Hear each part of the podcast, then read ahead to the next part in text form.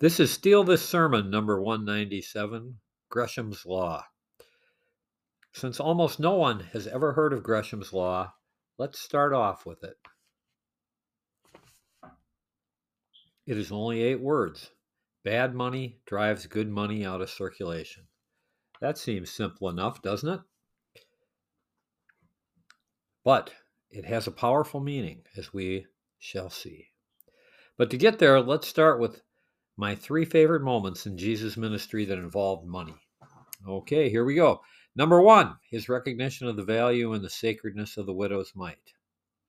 And number two, his whipping of the money changers in the temple. I have always liked that one.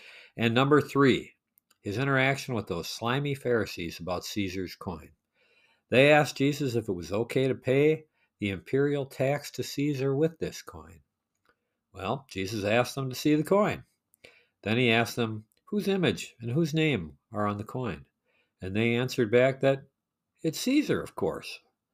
And Jesus said to them, Give back to Caesar what is Caesar's. Give back to God what is God's.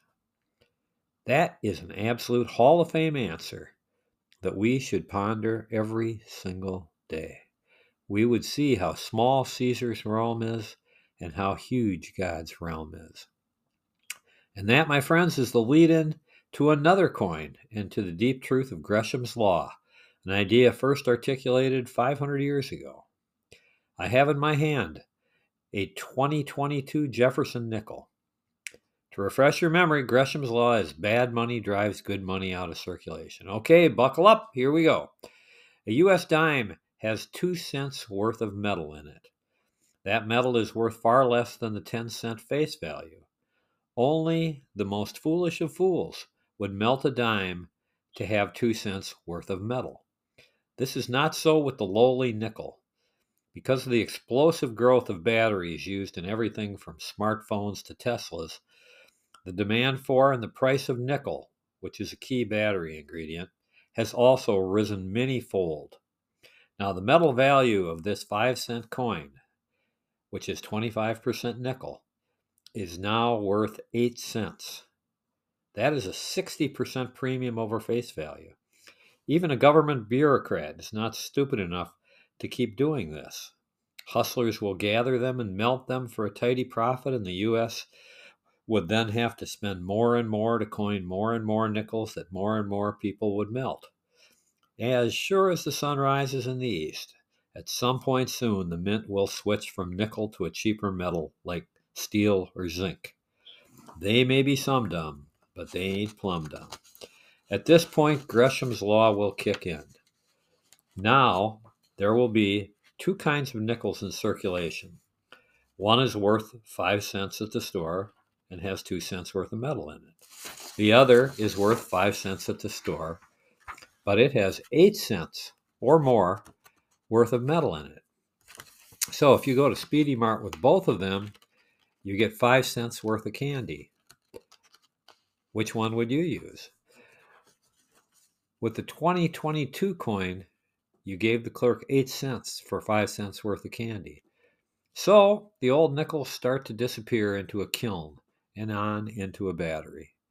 Gresham's law is fulfilled. Bad money, the two cent nickel, has driven good money, the eight cent nickel, out of circulation. Like magic, shazam, it's gone. This is simple. This is obvious. This is true. I myself lived this story in the late 1960s. The mint had stopped making silver dimes and quarters in 1966 as the value of silver in each coin had become higher than the face value of each coin. I took the $100 that I had in the bank and I asked the bank for a $100 bag of quarters. They gave them to me. I put them in the basket of my bike. I went home and I sorted the old silver ones from the new ones. At first, about 60% of the quarters were silver. I would then take my 240 quarters to a coin dealer in St. Paul. He would pay me 30 cents for each silver quarter. So my profit was $12. I would repeat the cycle, now able to buy $112 worth of quarters at the bank, and on and on and on. By 1970, I had made thousands of dollars. and I now got $1 for each quarter. But things had changed. By now, the pond had been pretty well fished out. And the silver coin percentage that I was able to find was now not 60%, but 2 or 3%. Eventually, no longer worth my time. Bad money had driven good money out of circulation. You will never find a silver quarter in circulation in 2022. That's Gresham's Law. Great story, Tom, you may say, but so what? Excellent question. Try this. Bad, fill in the blank, drives good, fill in the blank, out of circulation. Okay? This statement is very close to being a universal truth, unless we break the chain, and that's what we're here for. Let's think about this idea in terms of just two examples. Example number one Company A makes blouses in Bloomington. it makes a good product, it pays good wages. Company B makes blouses in Bangladesh. It pays slave wages, which drives down its costs. It makes a product of equal quality, which it sells at a lower price. Company B drives Company A out of business, or Company A morphs into Company B.